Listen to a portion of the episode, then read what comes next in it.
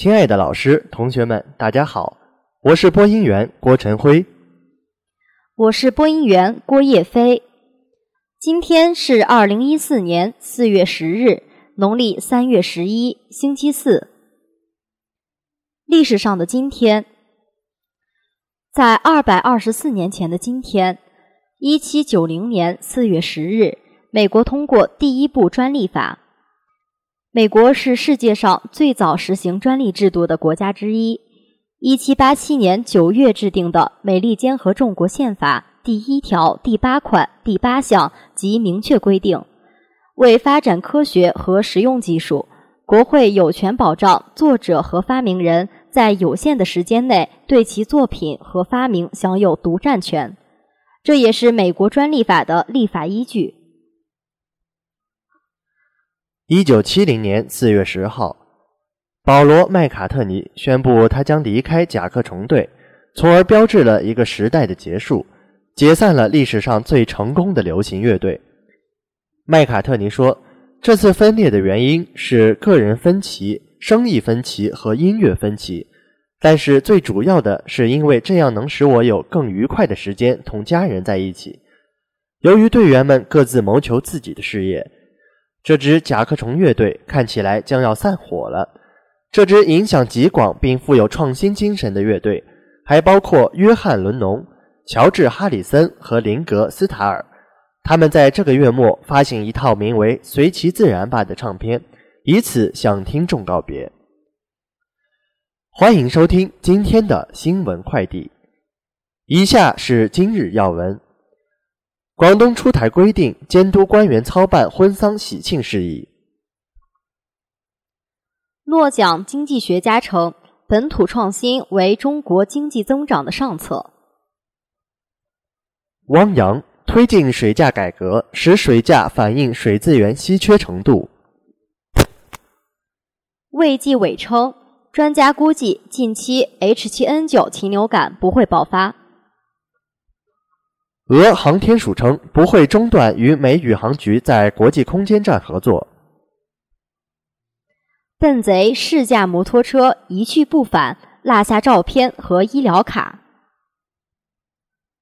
福岛核电站将再产生大量放射性废弃物。日本一千五百年老樱树盛开，树高达十六米。C 罗制造生命奇迹。进球怒吼，唤醒十四岁昏迷少年。伦敦八十九岁马拉松选手誓言再跑两年，等十六岁的孙子接班。以下是校园新闻。三月二十二号，第五届蓝桥杯全国软件和信息技术专业人才大赛山西赛区比赛在中北大学结束。比赛是由教育部高校学生司、工业和信息化部人才交流中心共同主办的。山西农业大学软件学院积极支持组织学生参赛，共十一名学生获奖，其中一等奖两人，二等奖两人。冯元瑞、刘凯丽两名同学将代表山西省参加全国总决赛。四月八日。我院外语系在校网球场举办了网球联赛，这次活动得到了老师同学的一致支持，参加者甚众。比赛本着友谊第一、比赛第二的精神，整个比赛都是在欢乐和谐的氛围中进行的。各位参赛选手英姿飒爽，全身心投入到比赛当中，一展大学生的活力风采。通过网球比赛，同学们彼此了解。选手在比赛过程中结识了不少的朋友。此外，裁判也是比赛中不可缺少的一部分。虽然他们也是由部分学生担任，但比赛规则、比赛知识都相当了解。一路比赛下来，在洒下汗水的同时，也给参赛者带来了快乐。通过比赛，培养了学生对网球的兴趣，激发了学生的身体潜能，丰富了学生的课余生活。三月三十一号，由山西农业大学校团委主办、校学生会和校园生活广播站联合承办的厉行节约、反对食品浪费宣传活动在古园前成功举行。同学们纷纷提笔写下了自己的倡言以及对勤俭节约的承诺。活动现场，同学们的倡言条很快贴满了宣传板。同学们写道：“要把光盘行动坚持下去，减少舌尖上的浪费，按需拿取，珍惜每一粒粮食。”还有的同学希望勤俭节约要从身边做起，从小事做起，减少水、纸张、衣服等不必要的浪费，物尽其用。对于不用的东西，可以传递给需要的人。许多同学驻足观看宣传板，互相交流节约心得。勤俭节约不是一日之功，活动在当日，学习在全年。校团委还将继续跟进其他活动，求新求变。将厉行节约、反对食品浪费的理念传递给每一位同学，推动厉行节约、反对食品浪费行动的常态化，带领全校学生将勤俭节约融入到日常生活中。看原汁原味的外国电影，听地道十足的英语对白。当老一辈人还沉浸在《流浪者》《追捕》等译制片时，今天的年轻人已经开始品尝地道的当地风味。今天的电影院里难觅中国话，这不但是文化大交融的结果，也是国内观众日益国际化的体现。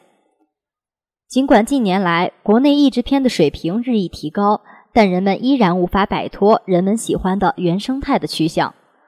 四月九日，我院外语系结合专业特点，开展了外语院线。英文原声大片的活动，此次活动既丰富了学生的课余生活，又提高了学生对英语的学习兴趣，增强了学生的学习能力。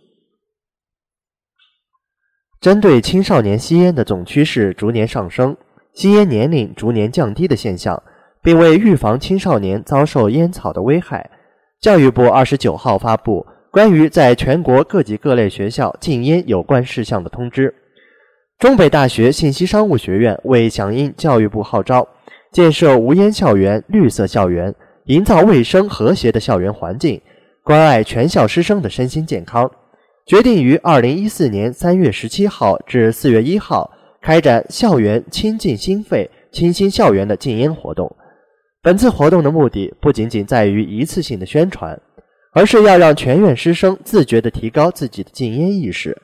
在配合教育部下发的禁烟令之外，同样在呼吁高校师生远离香烟，倡导大家自觉遵守学院有关禁烟的规定，宣传吸烟有害健康的常识。本次活动利于在全院形成一股自觉抵制香烟诱惑的优良风气，促进学院更加文明与和谐的发展，也为全院继续开展此类活动积累了宝贵的经验。为了提升女生文化内涵，提高我校学生的综合素质，使同学们在比赛中注重团队协作，我院信工系于四月八日在校园田径场举行了女足联赛。通过这次比赛，大大增强了同学们的沟通，丰富了同学们的课余生活。虽然在比赛中队员之间有些小的摩擦。但这并不影响同学们之间的友谊和互信的增强。在比赛中，有很多队员并不擅长踢球，但仍热情如火地参加。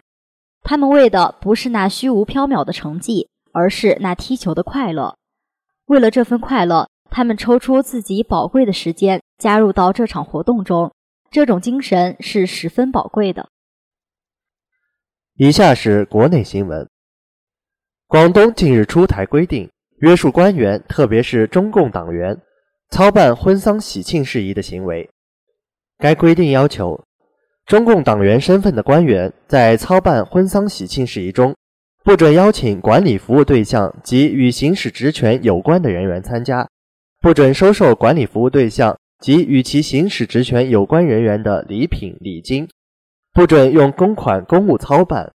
或由其他任何单位、个人支付应由本人承担的操办费用，不准用私款私物大操大办，造成不良影响。同时，每年要在领导班子民主生活会上说明操办婚丧喜庆事宜的情况，自觉接受组织监督。中国经济正处于减速换挡的关键时期，寻找增长新动力成为各方关注的焦点。诺贝尔经济学奖得主、新华都商学院院长艾德蒙·费尔普斯八日在海南博鳌接受新华社记者专访时表示：“中国经济依然存在良好的增长基础，但要保持快速增长，仍需在自主创新方面加倍努力。”这位诺贝尔经济学奖得主现在仍是一名租房客，并称自己从未考虑过购置房产。因为买房不利于激励创新，他认为钱可以用来做很多事情。鼓吹人人都要买房的危险之处在于限制了创新的可能。国务院副总理汪洋八号在河北考察地下水超采综合治理试点工作。汪洋表示，地下水超采治理试点要高度重视体制机制创新，要积极推进水价改革。使水价反映水资源稀缺程度。汪洋强调，地下水超采治理是保护资源、改善生态、保障民生、实现可持续发展的迫切需要，要着眼长远发展，着力体制机制创新，扎实开展试点工作，探索可复制、可推广的办法，促进经济社会和生态环境协调发展。国家卫生计生委新闻发言人毛群安八日表示，专家估计，近期人感染 H7N9 禽流感发生较大规模疫情或出现较多病例的可能性不大，应该会有个别病例发现，但不会有多地大范围、大数量的病例发现。毛群安说：“我们将加强人感染 H7N9 禽流感联防联控工作机制，国家卫生计生委会。”同农业部等有关部门加强了对疫情的监测监控。如果疫情有重要发展变化，我们会及时向社会通报信息。以下是国际新闻。据俄新网报道，俄罗斯航天署副署长、国务秘书雷斯科夫八号向记者表示，俄罗斯航天署没有计划中断与美国宇航局在国际空间站方面的合作。俄罗斯政府负责航天火箭工业的副总理罗格金早前指出，俄罗斯与美国航空航天局在航天工业的合作，此前也只局限于在国际空间站的共同工作。罗格金在推特微博中写道：“美国航天局暂停同俄联邦航天署除国际空间站工作外的合作，而我们除了国际空间站的工作，此前与美国航天局也并无其他合作。”澳大利亚墨尔本警方近日接到报案称，一名盗贼以试车为名，从卖家手中接过价值二点六万澳元的哈雷摩托车进行试驾后一去不复返。不过，这名盗贼却为卖家留下了照片。警方还搜获了该盗贼的医疗保险卡。卖家艾菲夫称，他在网上留下转手摩托车的广告后，接到了一名男子的电话。称有意购买摩托车，于是二人相约三日下午见面。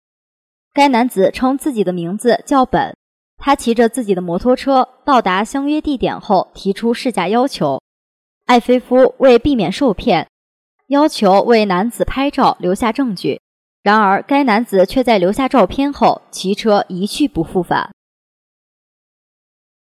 东京电力公司七号宣布。由于福岛第一核电站要进行反应堆报废作业，在二零二七年度前，将新产生包括高放射性瓦砾在内的约五十六万立方米废弃物，其中十六万立方米需要新设保管设施。在新产生的约五十六万立方米废弃物中，放射性比较低的混凝土碎块等可以用于在核电站院内铺路，此外，金属片也可以切断。从而可以将总量减少到约二十二万立方米，但是现在只能确保约六万立方米废弃物有地方存放，剩余的十六万立方米需要新设保管设施。据日本朝日新闻四月七日报道，位于日本岐阜县本朝市的淡墨樱迎来了盛开季节。淡墨樱树龄达一千五百余年，是国家级保护植物。开花时节，迎来了东京等日本各地的游客。淡墨樱高达十六米，树干周长九点九米，树枝幅度东西方向长二十七米，南北方向为二十五米。淡墨樱本月一日起开花，到七日完全盛开。凋谢时，花瓣如同抹上了一笔淡淡的墨色。以下是综艺新闻。据韩国中央日报消息，日前，韩国歌手兼制作人朴正英登上了2013年音乐版权收入榜的榜首。四月八号，韩国音乐著作权协会发布2013年作曲家收入统计数据。朴正英去年一年间的音乐版权收入共计十三亿一千万韩元，创造了连续三年蝉联音乐版权收入榜榜首的纪录。朴正英身为 JYP 娱乐公司的代表制作人，负责为公司旗下引领 K-pop 潮流的 2PM、2AM、Miss A、G.O.T 七等组合制作专辑。迄今为止，共有五十多首歌曲登上音乐排行榜榜首。成龙六十寿宴慈善拍卖四月七日晚在北京举行。正在忙于新片《一步之遥》剪辑的导演姜文也赶来为成龙庆生，并且带来两件惊喜拍品助阵：电影中的手工复古皮箱和葛优所穿的戏服，价值不菲的两件电影真品，几经竞价，被香港英皇杨受成先生以四百五十万天价拍得。姜文日前才在香港感叹：拍电影赚一块钱都不容易。此番一步之遥，一块没赚，倒是先捐了四百五十万。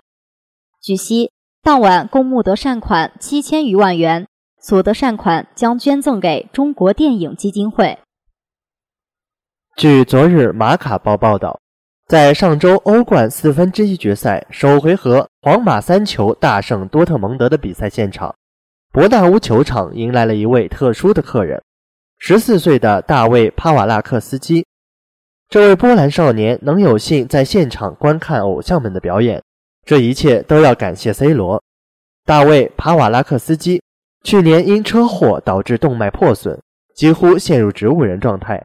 可是因为 C 罗的一个进球，他在昏迷了三个月后，竟奇迹般的苏醒了。二零一四年伦敦马拉松比赛，年龄最大的参赛者保罗·弗里德曼已经八十九岁高龄。但他誓言还要再跑两年，等待现年十六岁的孙子接班。弗里德曼曾是一名零售商，从六十一岁开始参加马拉松长跑，至今已经参加过一百七十次马拉松比赛。本周末，他将第二十二次参加伦敦马拉松比赛。多年来，他已经筹集慈善资金十万英镑。二零零八年，获得大英帝国元佐勋章。弗里德曼的孙子塞缪尔现年十六岁，请求祖父坚持跑马拉松，直到他十八岁被允许参加马拉松比赛为止。以上就是今天的全部新闻。本期新闻由朗娇娇编辑，贺倩策划，感谢大家的收听，我们明天再见。再见。